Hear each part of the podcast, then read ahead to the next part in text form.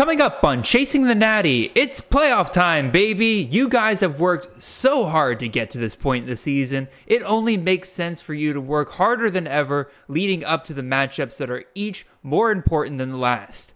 We'll get you up to speed on some impactful matchups this upcoming weekend and finish up with your start and sit scenarios for the week. All that and more coming right after this.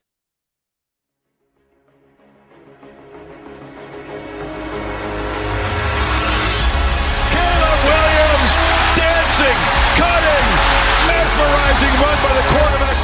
Marvin Harrison Jr. touchdown. Marvelous Marv. Home next to the end zone. Dropped down for Franklin. A majestic touchdown. This is Chasing the Natty, a college fantasy football podcast.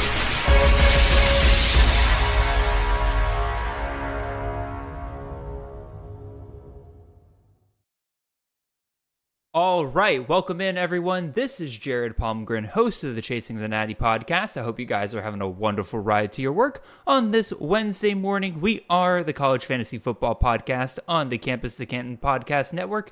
You can find us on all of your podcast feeds and on YouTube every Monday and Wednesday morning during the season at 6 a.m. sharp you want to support the great work we're doing here, head on over to campustocanton.com and subscribe there with one of our extraordinary tiers. You'll find everything you need for your CFF, Devy, and C2C embedding needs as well, including rankings, articles, projections, tools, and even more than that. You can also find me in the show on Twitter. I am at CFF underscore Jared, and the show is at Chasing the Natty and the Dynamite Fellow, sitting right to my my right, you all's left is Mr. Justin Leo, aka Volume Pigs, at Volume Pigs on Twitter. Justin, how you doing today, sir? How how are your leagues treating you with all your playoffs and everything? So for the first time in my CFF career, uh, in one of my leagues, I will not be making playoffs. No. Four team playoff, twelve team league. Yeah, didn't make didn't make the cut. Uh, it's actually uh, Gridiron Scholars Joe's versus Pros league. So uh, bummed about that, but still in the running in two of the other three leagues. Uh, apologies to my guy Sal Cusimano, I believe his last name is. He's active on Twitter. Some of you will know him. I knocked him out of Nate's league last week, and I'm playing him in my home league, which I call the Golden Pig Invitational this week. So I hate to do it to him. I think I'm going to knock him out uh, twice and back to back. Uh, so Sal, shout out to you. Apologies uh, beforehand. Uh, yeah, I'm excited for this week as as always. You know, we're we're we're winding down, so it's bittersweet, but you know, we still got a few weeks left of college football. Uh, it's getting epic now. Just playoff race, action, everything. It's all great. So yeah, feeling good. First of all, I have to say, Golden Pig Invitational is a 10 out of 10 elite league name, sir. So well done trademarking that one right there.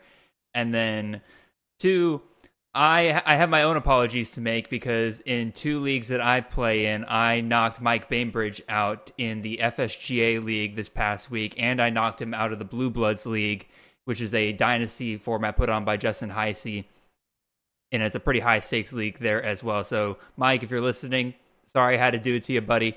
And then as well, like I play in ten leagues, like season long leagues, and I am proud to say that I made the playoffs in every single one of them. I've never done that before. It is very nice.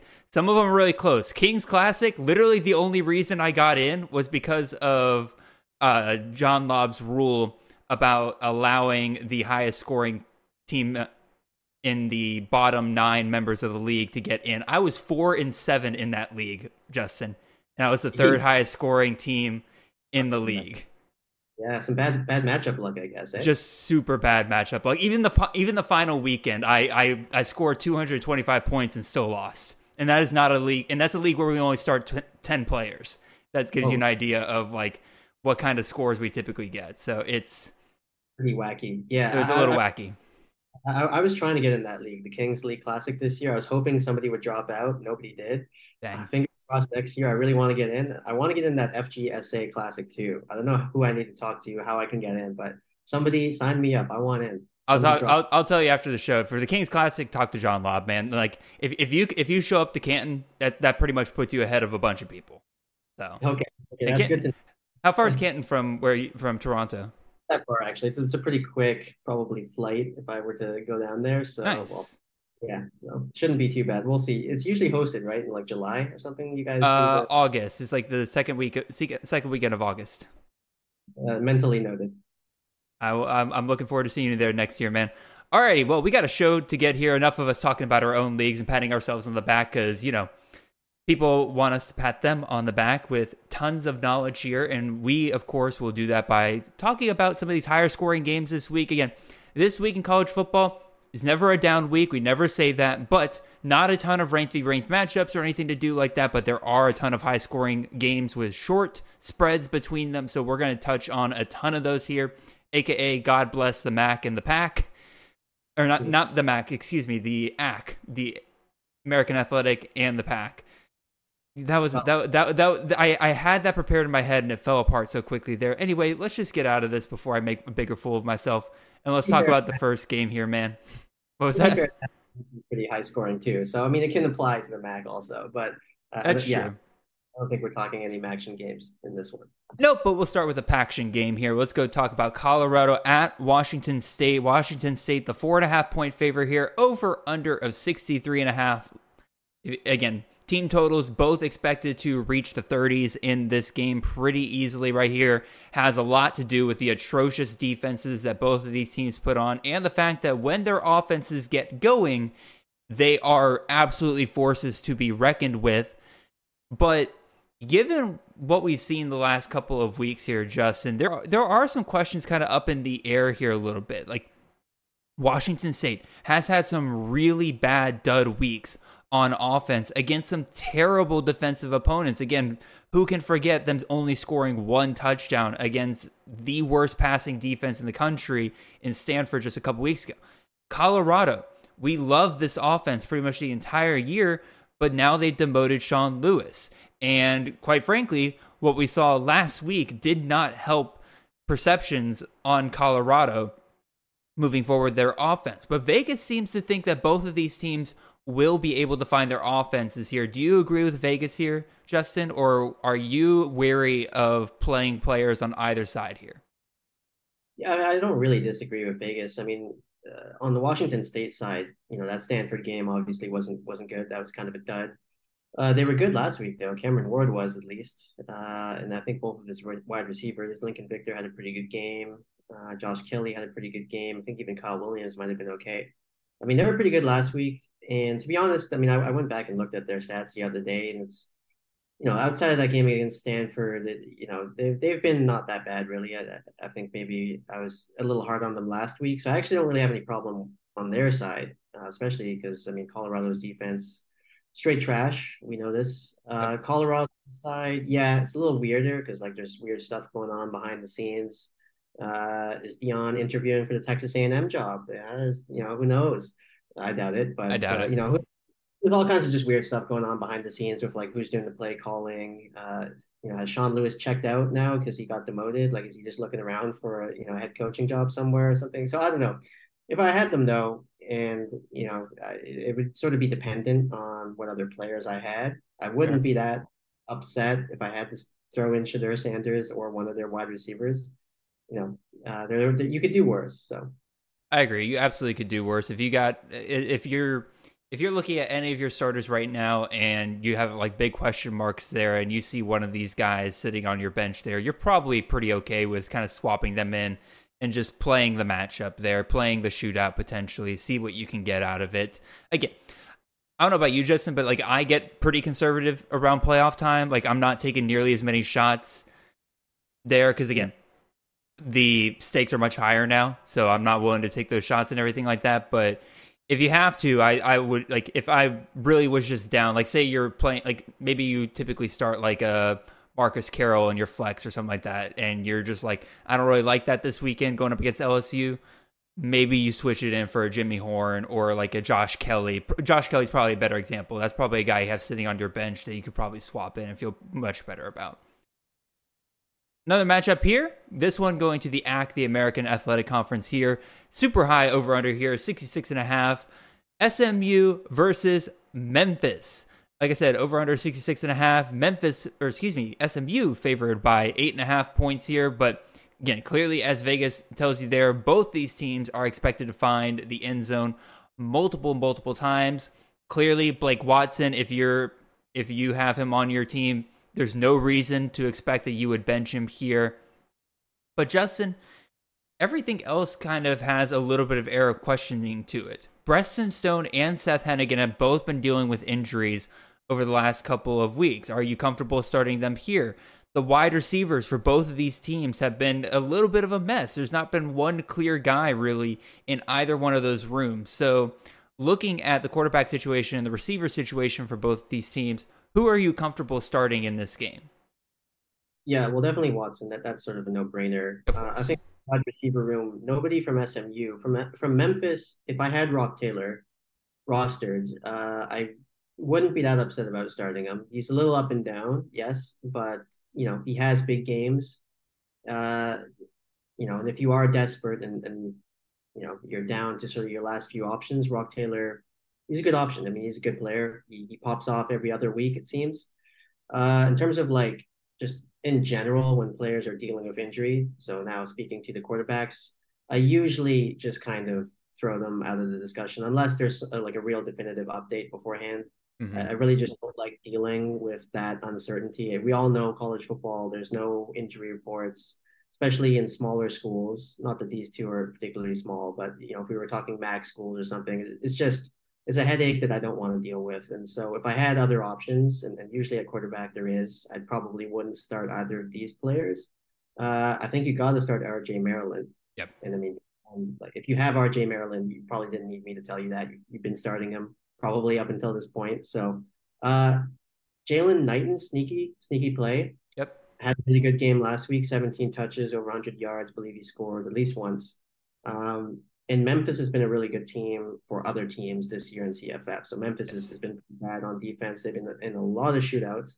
Uh, SMU is a little different though. SMU is pretty good on defense. Uh, even though you know I know the over under on this game is set high, and I'm not saying, you know, I'd be afraid to start Watson. Uh, again, he's no brainer. You start him, but SMU is a little bit better on defense. So, you know, I, I would consider somebody like Jaylan Knighton, who he's a little more fringe. His matchup is pretty good. No, I agree. Again, Knighton being clear, starting to become the clear RB one for SMU here. Definitely somebody to keep an eye on moving into next year for sure. Again, you, you called it already. RJ Maryland clearly a start here. Um, I'm trying to think. I had I had one other thought here. Oh yeah, with Blake Watson, it's kind of a similar situation as to what we had with Caleb Williams last week, where like we knew the matchup wasn't particularly great, but at the same time, you still expect him to find points. So you just like with Blake Watson scoring in potentially in the 30s the last couple of weeks here and everything. This is definitely one of those matchups where you start him, but you probably bring your expectations down back to maybe a 20 point game, which is still a really good game. Don't get me wrong. Obviously, like you're still happy with that finish. But at the same time, like, you know, he's not going to be the game breaker probably this week that he has been the last couple of weeks. Yeah, no doubt. Next one up here from one offense or from one matchup with some mess at wide receivers to another matchup with even more mess at wide receivers here. North Texas at Tulsa, two, three, and seven squads here. North Texas, a two and a half point favorite over the Golden Hurricanes, over under of 66 and a half. Justin, I mean, Jay Maclin, obviously. But yeah. outside of that, receivers, running backs, who who do you trust in this game right here? Oh gosh, I mean, on the Tulsa side, it's damn near impossible. I, I don't know. I mean, do we even know who's starting each week at each position? I mean, I can't really say. They've had so many different quarterbacks. They've had so many different running backs come through there. I mean, I know Anthony Watkins kind of been the guy for a little while. Uh, at wide receiver, there's different guys all the times. They had a kid last week, um, Cameron Benjamin, I think his name was. Camden um, Benjamin, yes. Yeah, so he had a good game, there's, but it was a random sort of event. Uh, he hadn't really shown much signs up until then. Uh, so they've just got random, random guys coming through, and this is playoff week, and you mentioned it earlier. I mean, this is not the time to be swinging on upside. I don't know what kind of leagues, you know, if somebody's in a really deep league and you had another spot to plug in, why not? You know, yeah. maybe try Benjamin, but if you're starting in you know in the regular league, I mean, I, I don't, I wouldn't touch any of these players. On North Texas' side, you know, Maclin continues to defy logic. He's, you know, his touchdown to target ratio is elite. Uh, no reason to think it you know won't continue. You know we're 11, 12 weeks into the season now, and, and that's just what he is. So, you know, if you have him, you start him. Chandler Rogers, I like Chandler Rogers a lot. Uh, he's been playing, he's been balling out all season. I think this is a good matchup for him. So if you have him, uh, I would start him for sure this week. Yeah, I don't really think I have much to add there. It is really just one of those deals where if you like like you said, if you're in a super deep league, this is kind of a fine spot to try to get some help there. But at the same time, like it's it's not the time to be experimental. So I I'm I'm with you on pretty much every player that you mentioned there. I don't really have much to add. Let's go to the Mountain West and let's talk about Boise State versus Utah State. This is going to be, in my opinion, one of the more interesting games to watch this weekend. Boise's a three and a half point favorite here, over under 64 and a half. Andy Avalos is gone at Boise State. That was I not that I didn't see it coming. I did it did surprise me a little bit that they fired him after week 11. So there's still 2 weeks left in the season there. Maybe they're well, I, actually, it's going to go to my point here just now. Maybe they're trying to salvage something here. Maybe they're trying to get ahead on the coaching market here and everything. Eric McAlister, that's a wide receiver. If you if you had him on your team, you know how good he's been. He is in the transfer portal. But there's a lot of talk that he might potentially come back to Boise State now that Andy Avalos is gone. Ashton Jeanty, who I talked about as potentially having one foot in the portal already, there's talk that he is now back with the team. Like there's a lot of talk that he was going to shut it down, but he's now back at practice. There's some talk that he might be playing this weekend, this upcoming weekend. We will definitely see definitely a lot of things to kind of keep an eye on there and a lot of questions will be answered for Boise State this weekend with them. And then obviously Utah State, it's a start your studs kind of matchup. Boise State secondary has been atrocious this year.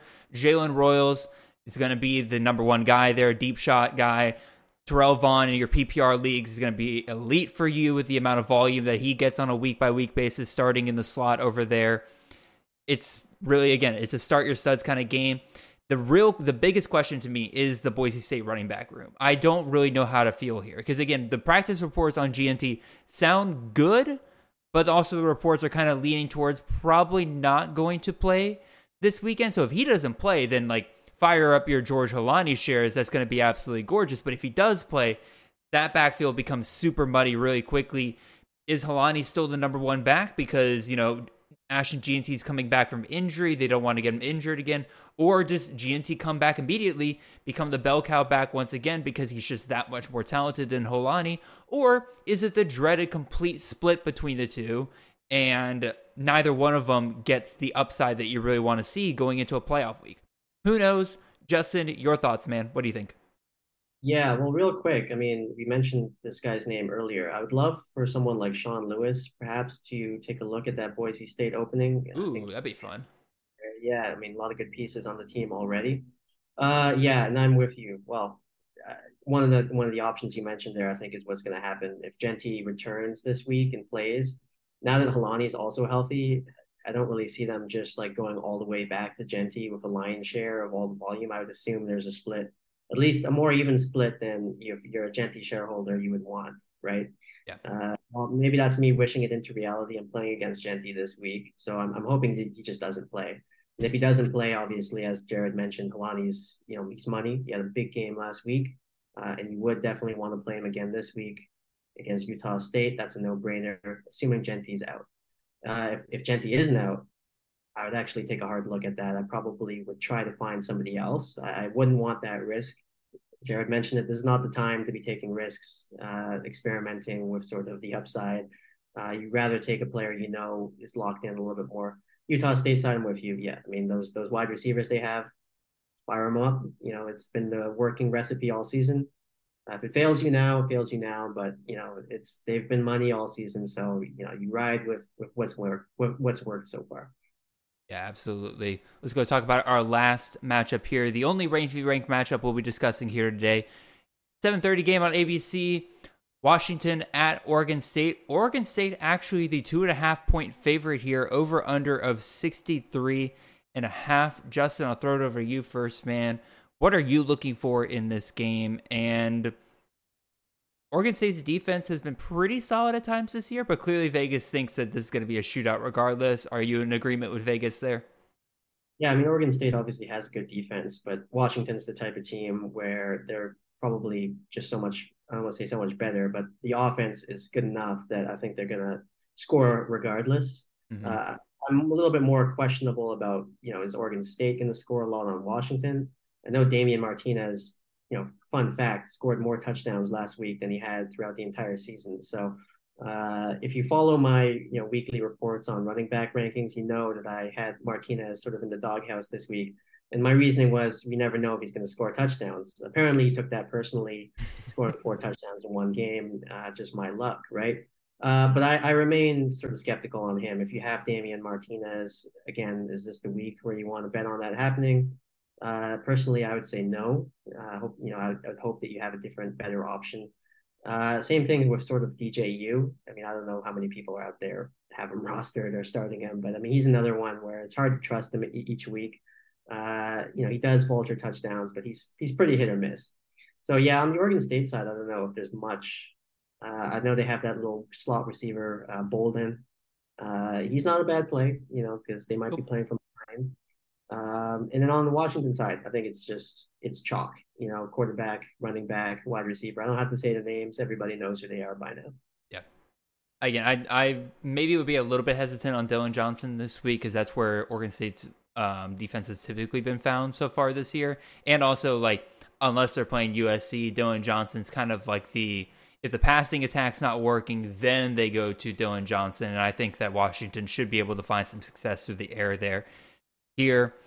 Um, my own little conspiracy theory regarding David Martinez last week and his big game and everything. I guarantee you, he threatened the portal because of how because of how little opportunity they were giving him around the goal line. Like he he was doing all the work for the team between the twenties, and then when they get down to the red zone, they get super cute with trying to get it to as many different players as possible. It's a strategy, but like at some point you got to keep your star player happy and get them the get get them the opportunities that they deserve. And so I think last week was kind of a makeup game for a lot of that. And again, I think that they're going to continue that a little bit. I probably would be comfortable guessing that Martinez scores a touchdown this weekend at some point. I would need to see if PrizePicks or Underdog or whoever has a prop on that. I'd probably be pretty happy to take that shot right there. And then in terms of everybody else, like like I said, we know the names we one of the wide receivers for Washington is top five. The other one's top ten. The real question is what's going on with McMillan because he's he has quote unquote played three weeks in a row without really doing a darn thing, and it's like him playing says he should be back soon, but at the same time, like they keep throwing him out there and he's just doing like very limited snaps. I think he did six snaps last week, so it's like you might as well just not play him at that point. It's super weird situation going on, but it also tells me that it's almost like a bomb waiting to go off at some point during these last two weeks, where suddenly he's back, he's starting, and he is do going doing what he was doing to start the season there. So I would be. Have, what was that? Straight weeks of like zero points, though. Like, Three straight weeks of zero points. So it's a very, it would be a very college football esque thing, though, for him to just return this weekend. Well, I know he's been playing and just randomly have 25, 30 points. But it's like clearly they're trying to play him every single week, and then there's just some kind of nagging injury that they want. If it flares up whatsoever, they're like, "All right, shut him down" and everything like that. So maybe they're getting they're they're probably trying to save him as much as they can for you know finishing the yeah. season here against Oregon State. I forget who Washington plays next week. Um, and then obviously Oregon in the Pac 12 championship. So they're probably saving him a little bit for that, just being super cautious there. But still, like, like I said, it would make a lot of sense for one week that injury doesn't flare up, and then boom, he's back to doing what he did to start the season. And if you held on to him this whole time, you're going to be happy that week. We'll see. All right, go ahead. Think he declares after this season? No, I don't think so at all. I think Polk and I think Polk and Odunze go, and McMillan stays. Yeah, yeah, uh, I'm in agreement. So, alrighty, let's go with some start sits everybody's favorite part of the show. Got some fun ones for you guys this week, so we'll go ahead and head on over to that page. Go ahead and give us our first question. Put our little icons on the screen there. There we go. All right, first question here. This one comes to us from Mr. Brandon Champion, longtime friend of the show here. He is asking us to start one quarterback between three different options here. We got Preston Stone going up against Memphis this week, or we can go Will Howard going up against Kansas, or we can go Chandler Rogers, quarterback out of North Texas, going up against Tulsa this week. So, I think I'm going to go ahead and knock out Preston Stone here because of the reasons we talked about earlier. We have seen him be absolutely dynamite the last four weeks before last week. Again, 28.3, 29.5. He's like a he's basically a guaranteed 28 to 33 fantasy points four out of the last five games. Then he gets knocked out with a concussion to end the Rice game. Comes back against North Texas last week, a very good matchup for him. Only passes the ball 20 times. Clearly, clearly, they were not fully ready to trust him yet. And while I have no doubt that another week away from that concussion and everything like that, he's probably going to be even better this week. When you have two good other options here, Will Howard and Chandler Rogers with solid matchups there, as we've mentioned before, this is the theme of tonight's show. To, now is not the time to take risks. Yes, Preston Stone's probably a guaranteed 30 points if he is healthy, but Will Howard and Chandler Rogers can also get you there with their matchups and with what they've done in the past. Just don't worry about it. I'll sit Preston Stone there. And then a little bit more difficult for me to choose between Will Howard and uh, Chandler Rogers, but I think I'm going to go with. Um, I will, yeah. I think I'm still gonna go with Chandler Rogers. Mostly, it, again, it, it, it's hard because Howard does have the dual threat ability there, but Rogers I know also has that dual threat ability. They just haven't been using it a ton this year. I'm still waiting for them to truly unlock it at different points. But the team total for or for North Texas is almost let's see if I remember correctly, yeah, it's almost a full touchdown higher than Kansas State. Again, that's supposed to be a little bit lower scoring game. Tulsa's passing defense is just absolutely horrendous. So even if Rogers doesn't run the ball a ton, he's probably going to put up 400 yards through the air in this game. I think I'm going to rely on that. Take the safe option there. Oops. I don't know why I put my star token up there. That was weird. Completely missed. Yeah, I'm going to go with Rogers there and roll with that. Justin, your thoughts, man? This one's going to be pretty quick. Uh, for me, Chandler Rogers, uh, for a lot of the reasons that you mentioned, he's had a you know a, a, tough couple of weeks, the last two weeks. Played UTSA and played SMU last week, and as we mentioned, SMU's defense is actually pretty good. Yep. This matchup though is really, really you know forgiving, and the upside of three to five touchdowns feels on the table. Uh, it feels quite on the table actually. Yep. Uh, you mentioned it, you know, soft pass defense, but he's a dual threat guy. I mean, he can, you know, like it's likely that he scores once on the ground, and he'll probably score a couple times uh, passing also in this game. So I love him in this matchup. And you don't have some pesky, you know, backup gadget guy who might steal his rushing touchdowns if they're near the end zone. Mm-hmm. Uh, you might with Will Howard. Will Howard's a good play also. Um, and yeah, obviously with Preston Stone, as I mentioned earlier, the injury concern, uh, just immediately I, I, discarded him from consideration. So yeah, between Howard and, and Rogers, I just feel like Rod, Rogers is safer, and the upside basically matches it. Might even make an argument that's better than Will Howard. So yeah, I love Rogers this week. Alrighty, we are in agreement. We'll go ahead and move on to the next question then. Hmm, excuse me. Uh, what does the model say, Jared? Oh, thank you, Justin. I am so glad that you asked. The model's in agreement with us. It loves Chandler Rogers this week. It's got him at 34.55 fantasy points this week. And that again, that's reserved for like the elite of the elite options on the week. I think he's, if I remember correctly, like the QB three in the model this week. And then it has Preston Stone at 26.08. That makes a lot of sense right there. It actually doesn't really like Will Howard versus Kansas this week. I think it's still punishing him a little bit for that weird period where, you know, he wasn't, you know, putting up a ton of production and they were running Avery Johnson a ton there. But at the same time, like, again, he's had 28 fantasy points against Texas, 29 versus Baylor last week no reason, in my opinion, you couldn't expect him to do it again this week against Kansas. But it is the lowest scoring option of these three matchups right here. So I can kind of see where the model's going with that one. All right. Next question here. This one comes to us from Yanni. And he is asking us to start two quarterbacks between three different options here Caleb Williams versus UCLA, or we can go with Byrum Brown, the quarterback out of South Florida, going up against UTSA, or we can go with Jalen Milroe, the quarterback out of Alabama, going up against good old Chattanooga Choo Choos. Actually, they're not the Chattanooga Choo Choos. They should be, but they're the Chattanooga Mocs for some reason. Anyway, enough of my Chattanooga rambling. Justin, you first, man. Which two are you going to start out of these three? Yeah, well, I mean that that name for Chattanooga fits. I, I don't know why they didn't go with it. You have a good suggestion there.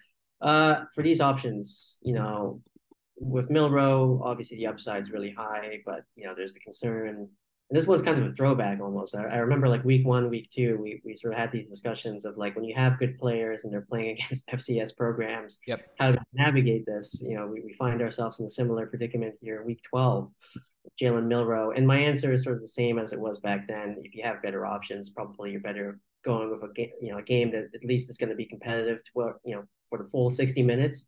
Uh, Milroe, I mean, he could leave the game with five touchdowns, five to six, you know, within two or three quarters. He could also leave with, you know, only one touchdown, maybe two. Yep. I don't like that range of outcomes. So I'm going to really focus on the other two. Uh, and really, I think, you know, Caleb Williams, outside of those two weeks, those disastrous two weeks in October, has been so good this year. Uh, there's a lot of turmoil at UCLA right now that I'm hearing.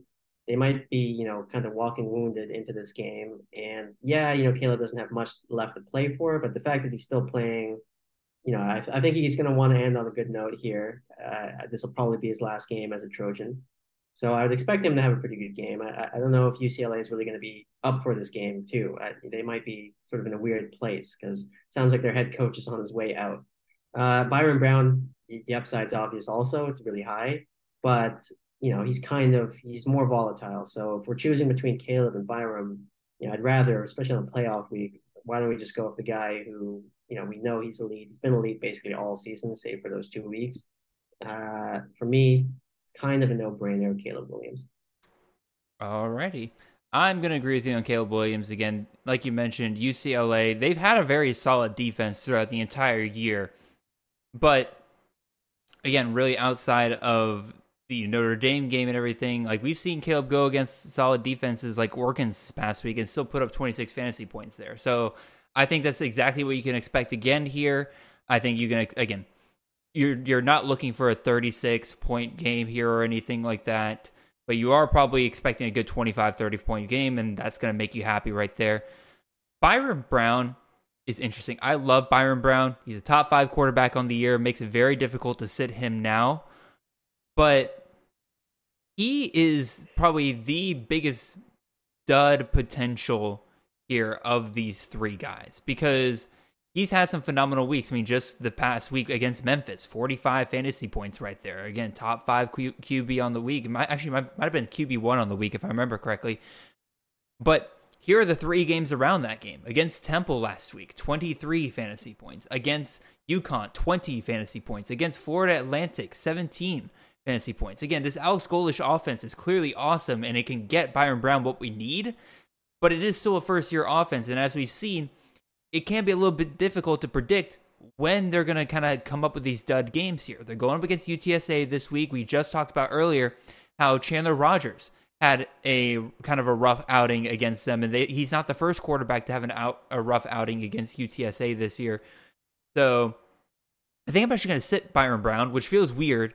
But Jalen Milroe, man, he's been on fire the last two weeks. I mean, 43 fantasy points against Kentucky last week, 50 against LSU the week before, 10 total touchdowns between the last two weeks here.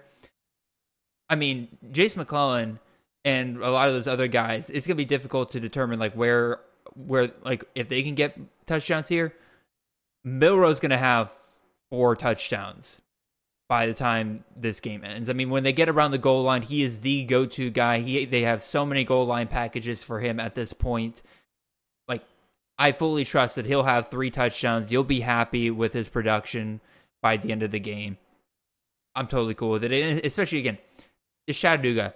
Milroe could easily break a 70 yard touchdown. in this game if he really needed to. So I'm actually going to roll with him. I think he'll get what you need by halftime, and that's what we'll do. So let me go ahead and throw our icons up real quick. And then immediately put them back because that's how I run my show. Yeah, so so real quick, uh, I got I don't know if this was just a typo or not. So I, I noticed that it was actually start two in this question, and I was looking at the sheet just now. Yes, I thought you Oh. I thought you were going Caleb Williams and Byrum Brown. Okay, okay, uh, yeah. So that makes this question a little more interesting. My first answer was just Caleb, and I was like, Okay, my this- bad, my bad. Uh, yeah, no, no, it's all good. Um, between the other two, and I know you chose Jalen Milroe. I don't love, like I said, the other two. Uh, you're swinging for upside on both of them. Give me Byrum Brown uh, as my second guy, but like I said, I, I'm not really happy about having to start either of these two guys. But uh, you know, swinging for upside uh, in the playoffs, uh, you know, why not? I suppose. Isn't it amazing how college fantasy does that to you? Because Byrum Brown's QB five on the year. Jalen Milroe is QB thirteen on the year. If you were in NFL fantasy, everybody would look at you sideways in a playoff week Yep. for benching quarterbacks that are doing that well. But like here, here we are in college fantasy. It's so it, it it's what makes the game fun. All right, Yep. Let's go ahead and talk about some running backs here. This one comes to us from the captain. He's asking us to start one option between Sia Bangura versus Central Michigan, or Marcus Carroll versus LSU, or Trey Benson versus North Alabama. Three options I don't really love this week. Um, uh, Marcus Carroll going up against an SEC school. Obviously, that's not th- it's not something I really like to see. Yes, LSU's defense has been horrendous this year, but there's still a pretty massive talent gap between the Panthers and the Tigers there. I am not trusting a single Georgia State player this week if I can help it. And if I remember correctly, I have benched them in every league that I can this week. So he's a sit for me. And then Trey Benson's been doing nice the last couple of weeks in terms of actually, you know, getting touchdowns, which is not something he was able to do, but his volume's still kind of meh. Again, 10 uh, or 14 touches versus Wake Forest. You're talking about 12 touches versus Pitt. Obviously, broke the long touchdown run in that game, so that was nice to see. Uh, and then this past week against Miami of Ohio, or excuse me, not Miami of Ohio, Miami, Florida, 16 carries, 80 yards, two touchdowns, a solid, solid day on the ground there. But again, that just hasn't what he's been doing pretty much the entire year. And he's got an FCS matchup here against North Alabama. That, as Justin kind of said, especially for running backs and wide receivers, really kind of throws things out the window. It's really hard to gauge when are they coming out, when like who's going to get the vol- who's going to get the opportunities around the goal line. Is the team going to want to try something new with a player that they haven't really been able to utilize a ton? I mean, Rodney Rodney Hill, the true freshman running back, is sitting right there. I wouldn't be surprised if he gets a little bit of run in this game here. So I'm going to sit Trey Benson as well. I'm going to go with Sia Bangura. He's been disappointing so far this year. Again, he's only been averaging, I believe, like 10 points per game in standard formats. A little bit more, obviously, in half PPR and PPR formats. But two out of the last three weeks, you would have been pretty decently happy, or really all three of the last weeks, you would have been decently happy with him. Touchdown in each of those games. This past week, 17 carries or for 19 touches total there. You got 82 yards on the ground. He's going up against Central Michigan. They're 87th versus the rush, so it's not really a bad matchup there. And he's really the only guy out of these three that is not going to get game scripted out if things get hairy and also won't be taken out of the game early. So I think I'm going to ride with Sia Bangura here. And that is that. So Justin, throwing it over to you now, man. Who are you going to go with? Yeah, well, I'll cut to the chase. I'm also going to start Bangura, but I'm not, and, obviously, Carroll's matchup is not good, and and we sort of understand this implicitly. Uh, LSU's you know run defense is bad. Uh, obviously, there's still a massive talent disparity there. So when we say LSU's run defense is bad, I mean we're talking about against other SEC teams, against Georgia State. You know, would they be able to sort of rock up against them? Probably, but you never know. Uh, if you're if you're really desperate, and you're in a deep league. It's a sneaky play. Uh, the opportunity to look like a genius next week if this if this pulls off, and maybe he breaks a long run in the fourth quarter when the third strings are in. Uh, but yeah, if, if you have Bangura, you know, uh, at your disposal, and yeah, I'm not even going to get into Benson. I don't trust him. I don't like that matchup. So with Bangura, you know, again, not optimal, not an optimal choice, but out of the three, uh, as as Jared said, he's not going to get game scripted out. Yes, he splits carries, but he actually still gets a good amount of touches. So you know, he's not the uncontested volume pick, but he's still kind of a volume pick. If you look at sort of the touches he gets, it, it could be worse. Uh, he's still pretty good. So you know, it's not not a terrible matchup either. In fact, actually, it's a good matchup. So I've got no problem with sort of uh, Bangura and amongst these three in particular. Sounds good. All right, Captain. Hope you hope you. Uh, excuse me, I just hit the wrong button. Give me a second to get back. All right, there we go. Hope you appreciated that answer. Let's go to our next running back question, who comes to us from the faraway Tots. Uh, he is asking us to start one running back between the three of these options. Gavin Sawchuk going up against BYU, the running back out of Oklahoma. Oh my goodness, Justin, failing at your job. I know you reminded me the first time, but yeah, we forgot the model. Anyway, uh, real quick the last question, Sia Bangura, the model does not agree with us. Uh, we have it has Sia Bangura at 18.22. That is the second highest. It has Marcus Carroll at 15.99. Definitely doesn't like that matchup right there that has a lot to do with how much Georgia State is expected to score in this game. It actually has Trey Benson as the highest at 24.34. Again, it has a lot to do with the fact it's an FCS matchup. The model kind of assumes that Benson would play most of the game there, and I have to disagree with that model. Uh, don't don't assume that, and so I'm still going to ride with my Sia pick, and I imagine Justin will as well. All right, Back to faraway tots. Again, just a reminder Gavin Sawchuk, running back of Oklahoma, going up against BYU. Or, excuse me, I already messed up the graphic. Let me put it back. There we go. Or Ja'Quinden Jackson, running back out of Utah, going up against Arizona this week. Or we can go with CJ Baxter, the running back out of Iowa, or the running back out of Texas, going up against Iowa State. Justin, save me, man. I keep stumbling over my words over here. Who are you going with among these three options here. Definitely a lot to discuss with these three. Yeah, no, no, you're all good. We're doing a lot of talking here. So, I mean, of these three, two of them I would kind of group together as very similar profiles. Uh, those two would be Sawchuk and Baxter. Uh, Baxter obviously now is relevant because Brooks is out for the year. You saw 18 carries last week. Only ran for 61 yards, no scores, but you know, if, if he's RB one in that program, that system now, uh, obviously he's a guy you have to consider each week.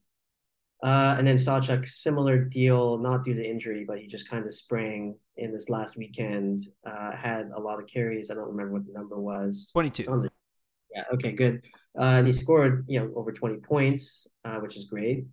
And they have a good matchup versus BYU. The problem I have though with OU is they've had sort of various different running backs come through throughout the season where initially it looked like it was Walker.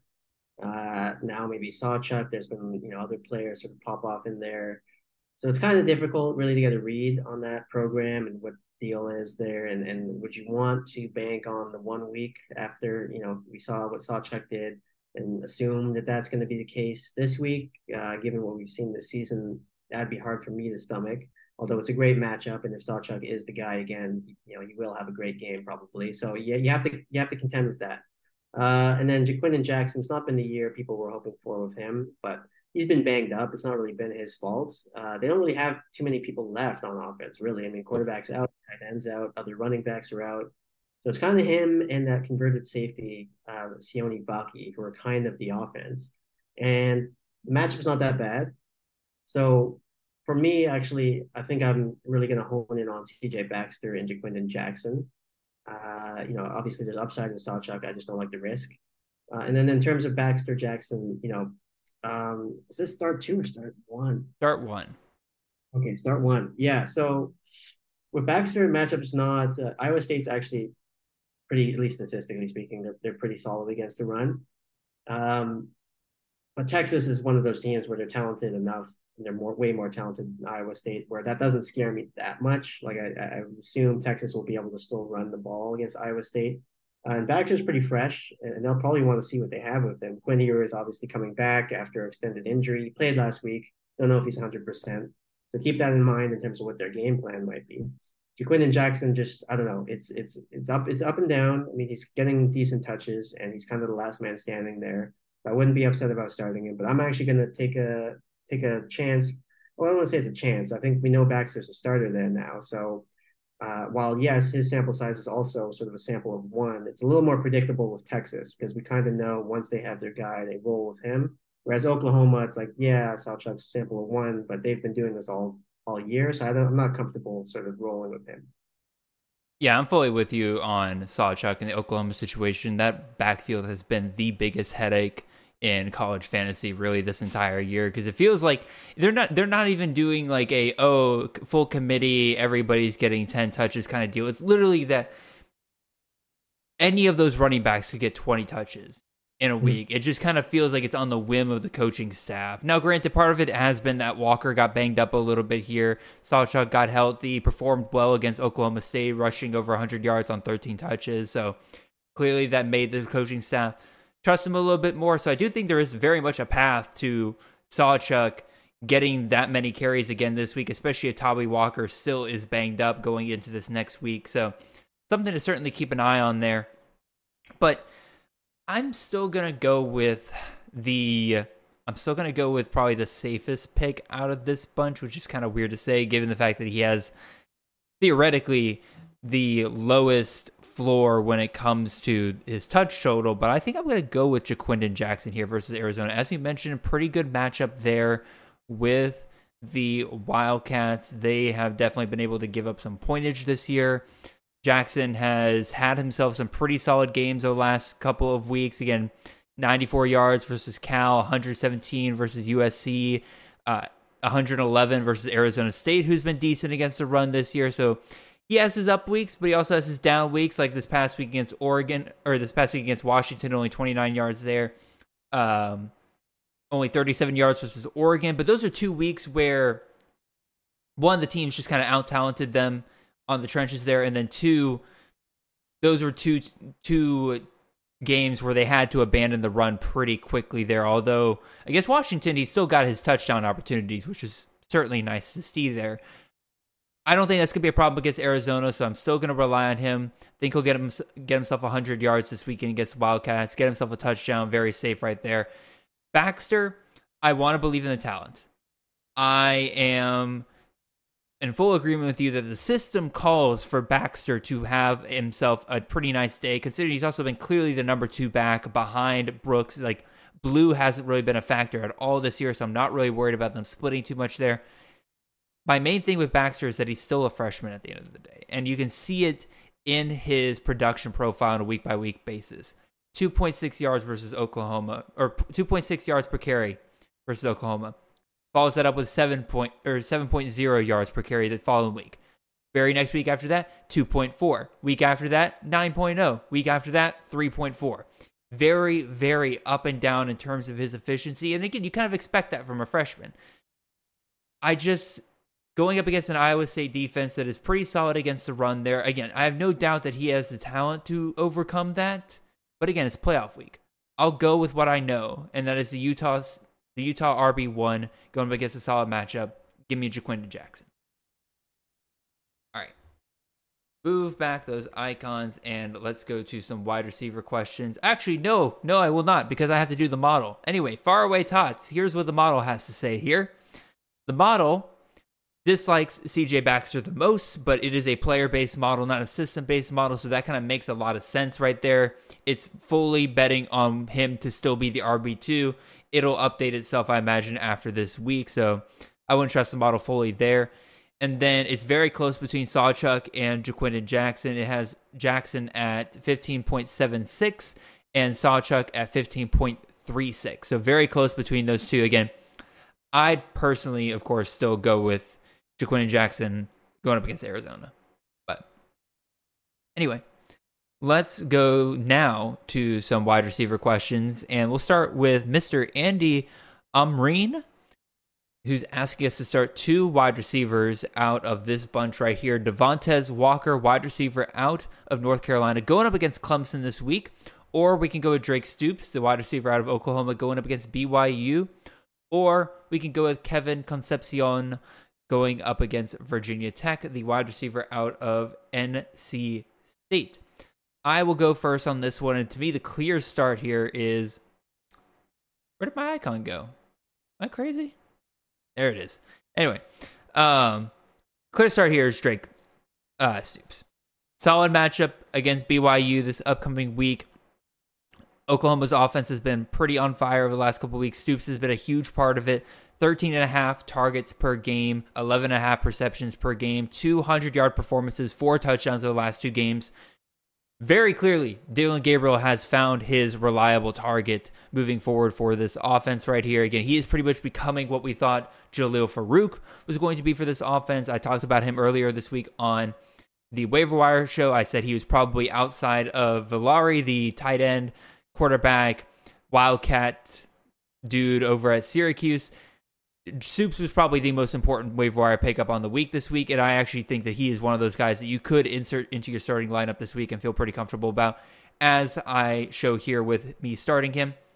Concepcion and Walker, I initially was actually going to start Concepcion here, but because I couldn't get out of my head that UNC completely folded against Clemson last year. Like it, it was not, it was atrocious. They were on fire the entire year, and then they get in the AAC or in the ACC championship UNC got the got blown out of the building. Well, I went back and looked at that game and I was like, okay, what what did the receiver production look like? And Josh Downs still had 10 catches for 100 yards in that game.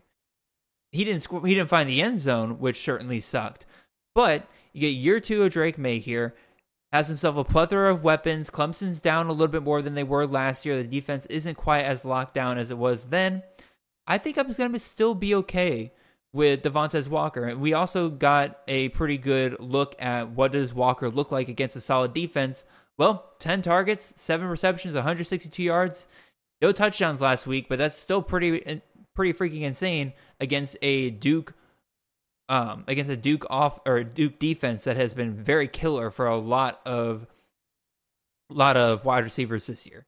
So, I'm going to start Devontez Walker again and Kevin Concepcion I like him a lot. His volume has been great because not only is he getting catches, but he's getting tons of jet sweeps and carries on the ground, which is something you absolutely love to see. My problem is that now that Brennan Armstrong's come in at quarterback, his targets took a nosedive last week. Again, going from 14, anywhere from 7 to 14 targets in a week, went to 3 last week. Now, maybe that's a fluke. Maybe that changes this week, but it's playoff time. Is a true freshman, just like with CJ Baxter. These guys are going to be have a little bit more volatility to them than some of the other guys. I'm going to go with a future, um, I don't want to say first rounder, but a, a future top two day pick in Devontez Walker going up against a solid Clemson defense, but I think he can overcome it. And then Drake Stoops, who's been absolutely on fire. So I'll sit sit Kevin Concepcion. Justin, who are you going with here? Yeah, well, actually, I mean, I like all three, and you know, you took the words right out of my mouth with Concepcion. You know, I was going to talk about, you know, it should be noted that they've made that quarterback change, right? We we all know MJ Morris uh, hit the portal a couple weeks ago or a week ago. Brennan Brennan Armstrong's back. Uh, that's good for me because I have him in one of my leagues, a very deep league, uh, where there aren't any other quarterback options. So just the mere fact that he's starting again is a boost to that team. But uh, the person who's asking this question doesn't care about that. Uh, in terms of the three wide receivers, uh, yeah, Devontez Walker, you know, his, he has his best game of the season against Miami uh, back in October, I believe, and they're a pretty good defense. And I, am not really that worried about UNC being able to, you know, push or, or press Clemson's defense in this game. I mean, Clemson, they have a good defense this year, but overall the team strength isn't sort of, you know, it doesn't align with sort of the name brand value. We all think Clemson and UNC, we're sort of thinking of a slanted sort of relationship, but really, I mean, UNC might be better this year, and, and it would not surprise me that if they beat Clemson in this game. And as you mentioned, I mean, last last year their wide receiver one had a pretty good game. I don't put too much stock into that because again, lots, lots a lot has changed over the course of a year. Devontez Walker is a really good player, and he's been doing really well. And I, am really not that afraid of this Clemson matchup for him this week. Uh, I think he's going to have a pretty good game, actually. Drake Stoops has really come on in the last two weeks in particular with like it's like 14, 15 targets in his back-to-back games, something like that. So and everybody knows Gabriel had a massive game last week also. And you know, this is a great matchup for Oklahoma versus BYU.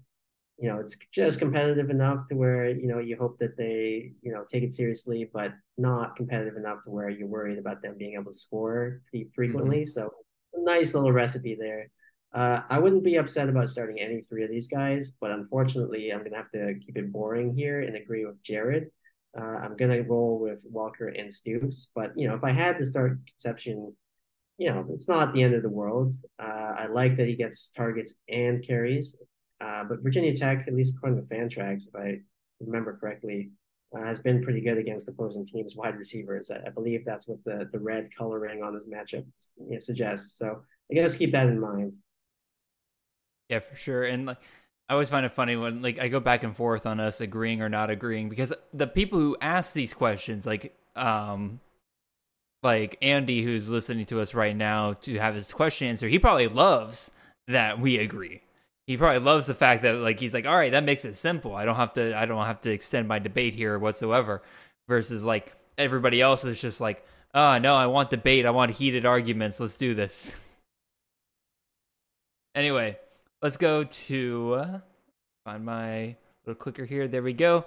Other wide receiver question here. This one comes to us from Tim Doverick asking us to start one player between two players here. We got Drake Stoops again. We've already kind of said our piece on him. Uh, I typically don't like to include the same players in the same questions, but I think literally every wide receiver question we had asked this week included Drake Stoops. So I think people really wanted to see like how does he compare to some of the other guys out there. Well, here we're comparing him to Ricky White, who's going against Air Force this week. And White's been on fire recently. Again, eight plus targets in each of his last five games, 10 plus targets in three of them, two touchdowns in three of his, in three, each of three of his last five games. I'm going to never say those words in that order ever again.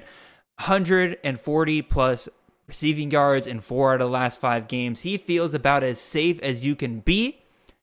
Except that Dadgum Air Force defense is sixth in the country versus the pass. It is a team that slows things down, it is a team that limits scoring opportunities. So he does kind of get limited here to or kind of brought back down to earth a little bit in my opinion compared to a guy like Drake Stoops, who has been pretty hot here.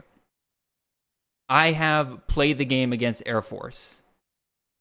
What am I talking about? Justin, this is supposed to be your question to answer first. I'm going to throw it over to you. I got ahead of myself there. My apologies. Well, speaking of getting ahead of ourselves, did we talk about the model in the last question too, or did, did we forget? That freaking gummit. Anyway, model loves Drake Stoops this week. 30.21 fantasy points is what it has him at. Again, that, a lot of that has to do with how incredible he's been the last couple weeks. And it actually has Concep- Concepcion a little bit higher than Walker at 19.1, and then Devontez Walker at 18.66. Mm it might be weighing, I guess, the Clemson defense a lot there. That's what I'm yeah. thinking as well. Yeah, well, okay, and I guess that's good to know. Uh, given this question also has Drake Stoops, uh, I don't know if I agree with the model. I mean, I guess it, you know anything's possible. Thirty-two points. That's a lofty projection. Uh, I think you're happy anytime wide receiver gets over twenty, even eighteen. Um, okay, I really want to go Ricky White here, uh, and the reason is because his dad follows me on Twitter. Uh, but not that's not the only reason. I mean, he's a good player. Uh, something funny about Ricky White is he kind of when he scores, he scores twice. Uh, he does, and he didn't score last week. And um, you know, I'm a super. I'm, I'm, not a superstitious man, but I'm looking for reasons to start him. And look, I mean, jokes aside, both of these players are really good. And Jared mentioned it. Ricky White's been really good the last like five weeks. Stoops has really come on two weeks in a row. Uh, look, start either of them, and I don't think it's a huge problem. Uh, the, the glaring factor with Ricky White is, yeah, that matchup. Um, but with Air Force, they've been kind of strange. Um, you know, they got decimated by Army a couple weeks ago. Granted, that's you know, Army did that through running the football, but you know, UNLV is no joke this year. Ricky mm-hmm. White's their guy on offense and he's got slate breaking potential. I mean, like I said, when he scores, he, scores in doubles. So when he didn't score last week, and he seems to score every other week. So following the patterns, uh, I'm getting a little superstitious here now, maybe too much. But look, uh, I think either way is a good option. I'm gonna roll Ricky, Ricky White. Uh, I think we can kind of infer Jared's rolling Drake Stoops. So unfortunately, it looks like we're gonna be torn on this one. Uh, I think either one's a good option. I'm for full disclosure, I'm starting with Ricky White in at least one league that I am in where like I just really have much better options at wide receiver, but also I, I don't feel I don't feel bad about it whatsoever. Again, he's just been absolutely insane the last couple weeks. His worst game him against Colorado State for the last five weeks. That was 74 yards, no touchdowns. He got nine receptions in that game. If you're in a PPR league, that is 16.4 fantasy points. Is it the best? No, but it's more than serviceable. So if, if he hits his floor over the last five weeks against Air Force here, I would be shocked if they completely shut him down.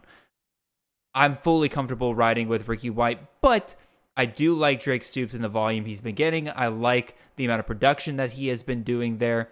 BYU is a great matchup there. I feel pretty comfortable rolling with him.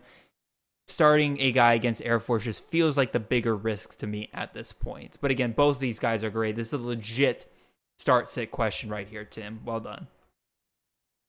All right. Let us go and discuss our next question here. And real quick, real quick on the model again, Drake Stoops 30.2 fantasy points there. It has Ricky White at 21.68. So clearly a little bit of ding from, you know, the, the, monster weeks he's had in the last couple of weeks, but also at the same time, like, it's still pretty solid week right there. Model, model pretty much is right in line with us. All right. Next questions here. This one comes to us from the college football enthusiast, the college football enthusiast. He is asking us to start one player between Jacob Cowing, who's going up against Utah this week, or we can go Carson Steele, who is going up against USC this week, or we can go with one Will Shipley, the running back out of UNC.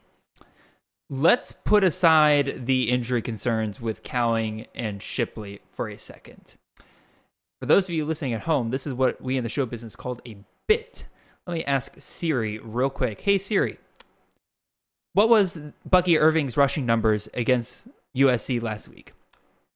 Bucky Irving ran for 118 yards and a touchdown on 19 carries. Hey Siri, what was Dillon Johnson's rushing numbers versus USC's defense the week before? Dillon Johnson ran for 256 yards and four touchdowns on 26 carries. Hey Siri, what about the week before that? Uh, what did uh, Jaydn Ott do against USC's rushing defense? Jaydn Ott ran for 153 yards and three touchdowns on 21 carries. Wow, that's crazy. What about the week before that? Uh, what did Ja'Quinden Jackson do against USC's uh, rushing defense? Ja'Quinden Jackson ran for 117 yards on 26 carries. Man, that's crazy. That's just wow. Like, they're just really giving up that much. What about the week before that? What about Audric Estime? Audric Estime ran for 95 yards and two touchdowns on 22 carries. Man, wow, just gonna keep it going then. What about Jonah Coleman the week before that? Jonah Coleman ran for 143 yards on 22 carries. Whoa, wow. What about the week before that? That's Colorado, man. That's like they, they can't run the ball to save their lives. Like, what did they put up? Anthony Hankerson for Colorado ran for 74 yards and a touchdown on 16 carries against USC's rushing defense. His season high. Guys, I didn't skip a game there. I did not skip a game. They've just been giving up points to the RB1 for every team they face. Yes, UCLA might be might be looking at a little bit of struggle this week in terms of, you know, whatever's going on with their head coach and everything. It's still USC's defense. Carson Steele is a legitimate running back. Yes, his volume hasn't been great the last couple of weeks, but that has a lot to do with the fact that UCLA has not been able to really get any kind of rhythm going on offense there. Again, against Arizona State and Arizona, USC he doesn't even need that many carries to really get them get him super far there. I'm gonna go with him. I already mentioned Will Shipley, Jacob Cowing, both expected to play, but both coming off injuries over the last couple of weeks here. I don't care playing the matchup. I don't care what the model says. Steele is my guy. Justin, now with that long-winded bit out of the way, uh, who are you going to go with? Well, I, I appreciate, yeah, the, uh, the, the context on the data there. I mean, I, I knew ahead of time USC's run defense was pretty bad. uh, but it's good to sort of see the pattern and confirm that. Um, yeah, I mean, all three options are not phenomenal options.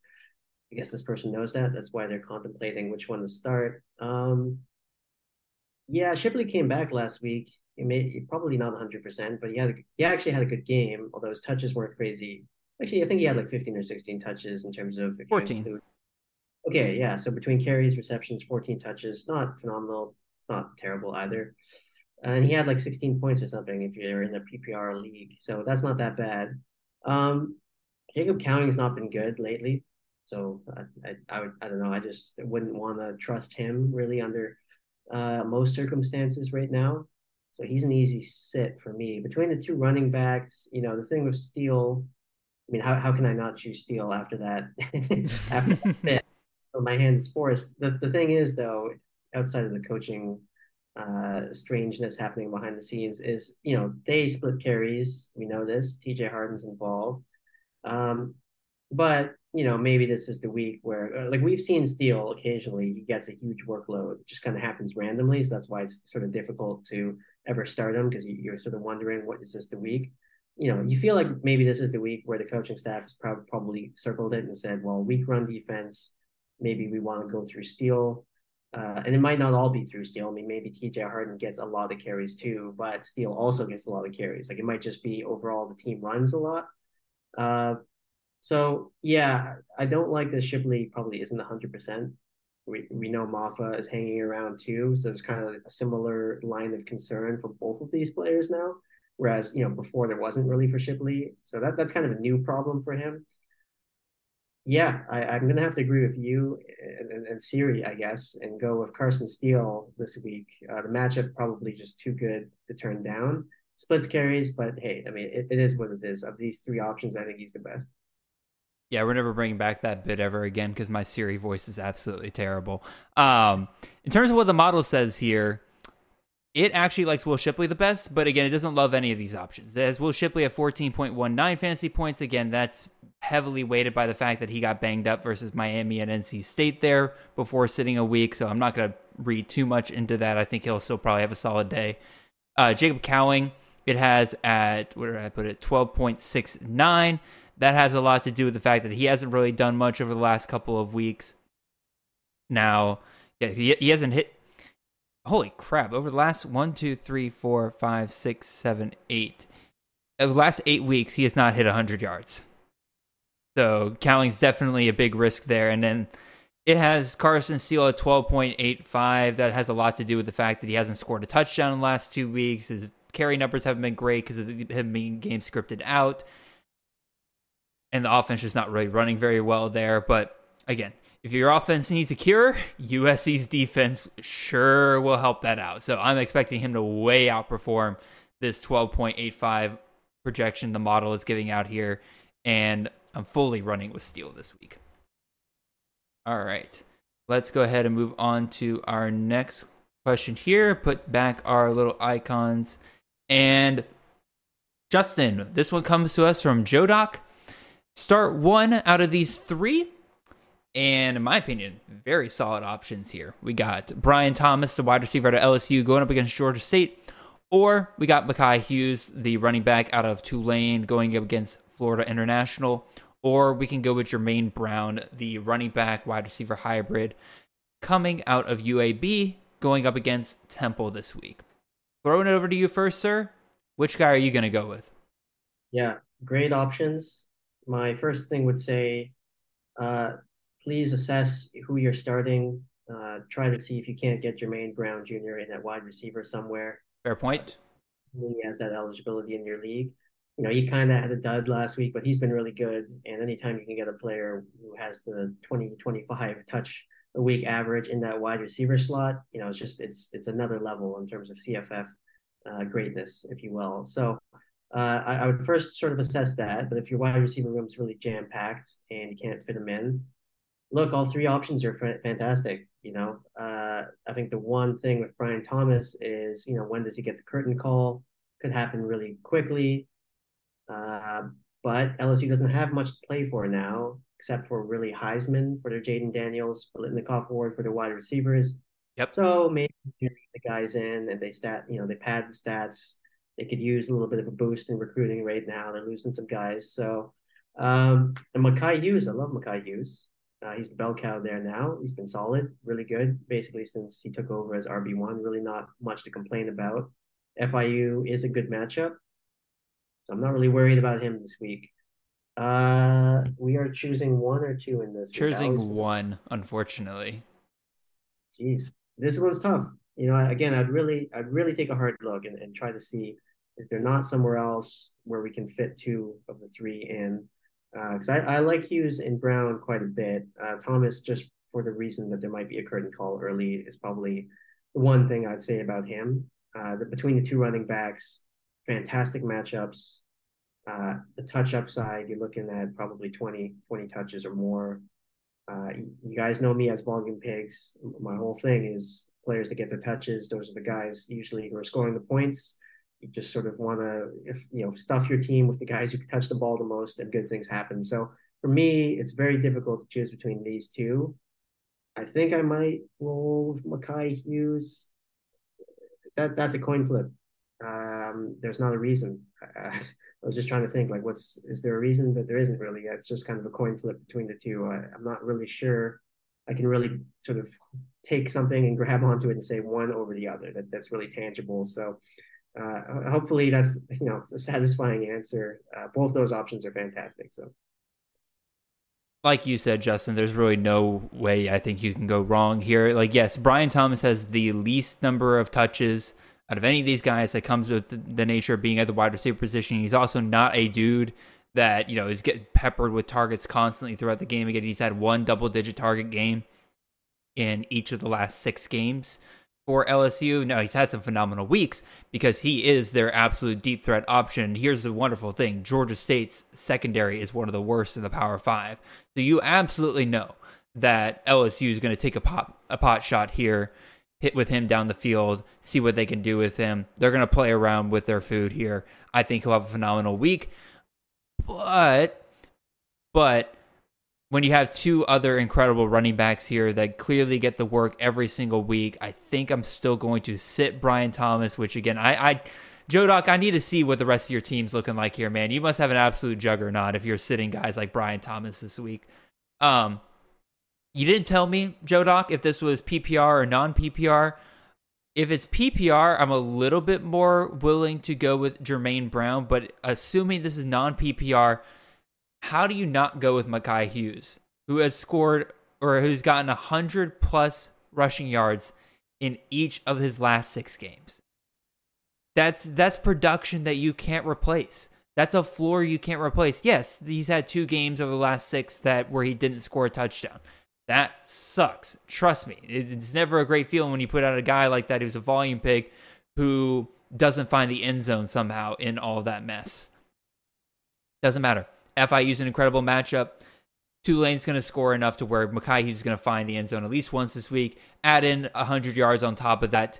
He is probably about the safest play that you can go. Again, going back to the theme of the night safety, safety, safety, safety. Yes. Going for, like, you can, like, you can have different guys like a Brian Thomas pay off super, super high this week. But when you have the option to just go ahead and bank, you know, 15 to 25 points with your running back, I mean, like, I ain't going to stop you. I ain't going to stop you.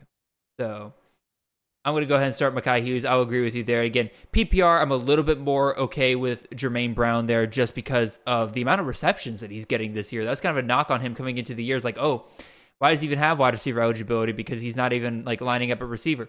Well, he's catching enough balls this year to where he probably could line up a receiver if they really wanted him to. So let me put the icons back here, and I believe no, yes, we are down to our final question here. Our tight end oh. question of the night coming us coming to us from Benjamin Jacob. I actually really like this tight end question for once because it's not, you know, two hot names and everything like that. It's just three guys. Who do we decide between?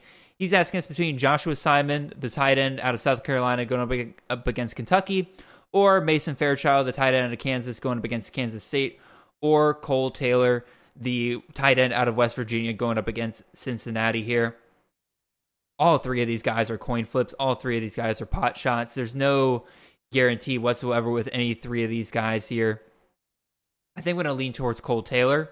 He's had two six target games in the last three weeks. Granted, one of those games he only caught the ball once after getting targeted six times, but at the same time there was a 43 yard like catch, so like he's got some explosiveness to him, obviously there, but he's the guy I'm, I'm willing to take a shot on. He's scored two touchdowns over the last three weeks. Again, Joshua Simon's the only one out of these two uh, out of these three who's also scored a touchdown.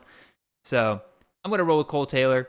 And according to according to Fantrax, again, I don't know how much I trust this and everything. Cincinnati is the worst of these three against tight ends. Cincinnati's 100th versus tight ends. Meanwhile, Kansas State is 53rd. Kentucky's 42nd.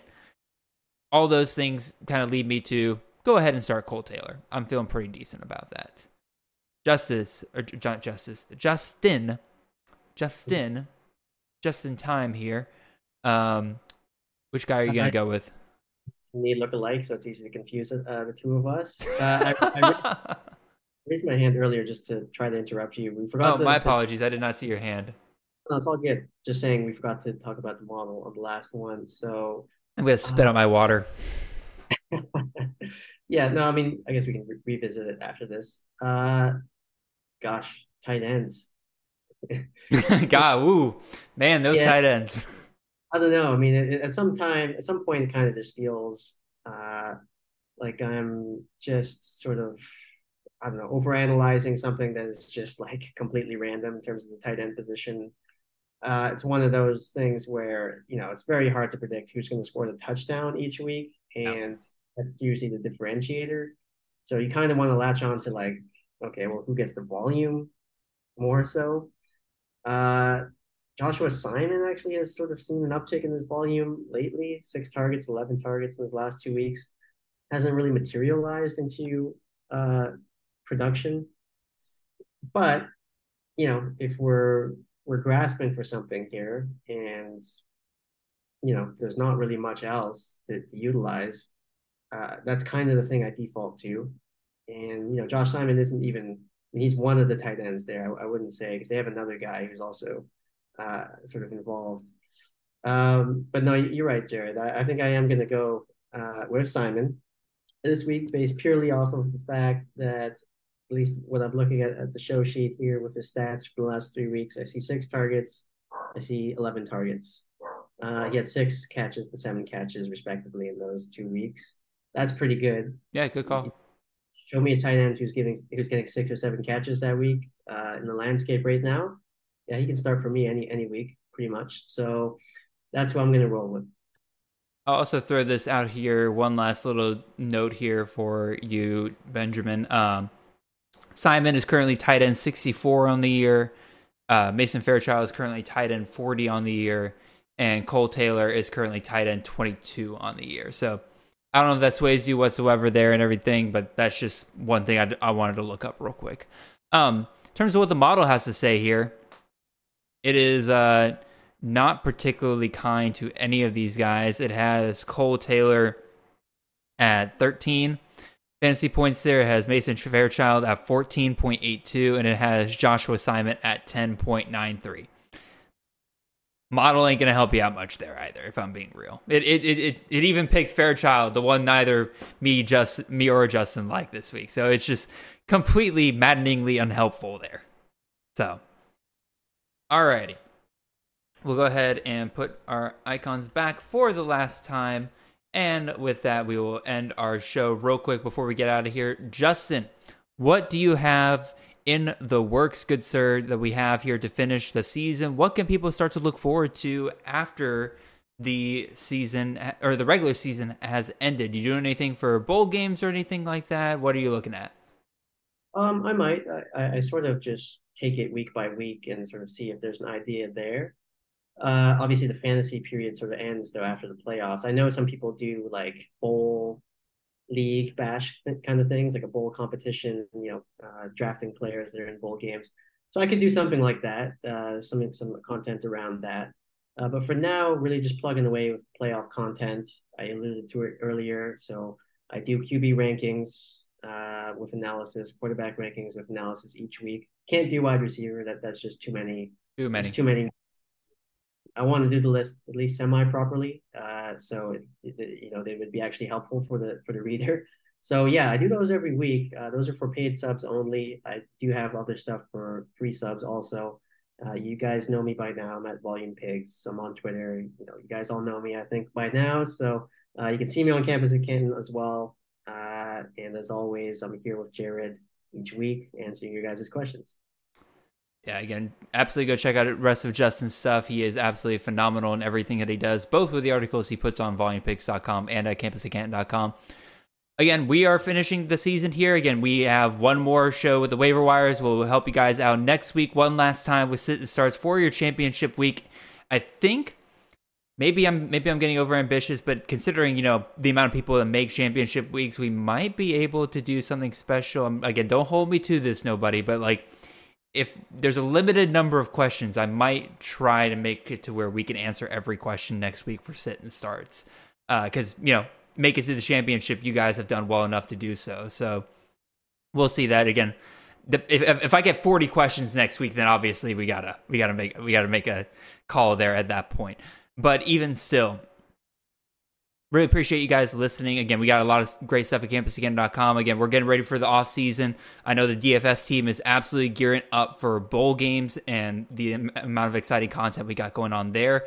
CTN after the regular season will be taking a short break during the month of December. Again, one, I need a little recharge, need to spend time with my family and everything like that, but also need to get prepared for some really exciting stuff during the off season. Of course, we usually kick the season off with our first mock draft of the year and again, little teaser for you guys. Got some real, got a really, really exciting announcement that we're gonna make here relatively soon regarding some off-season content that I think some of you out there are really, really going to enjoy. So be on the lookout for that over the next month or so. But even still, with all that, thank you guys for listening. If you have not already, leave a like, comment, and subscribe if you're watching this on YouTube. And if you're on the podcast, make sure you follow the show and leave a five star review wherever you can. Make sure you guys check out the rest of the Campus to Canton podcast network for shows ranging on pretty much anything you can think of related to the college fantasy game. We'll see you guys back here on Monday for our last round of waiver wire pickups for the season. And if you're listening, more than likely that means you're playing for a championship. So good on all of you guys. Until then, really appreciate you guys and I hope you have a wonderful and blessed week. See y'all and good luck.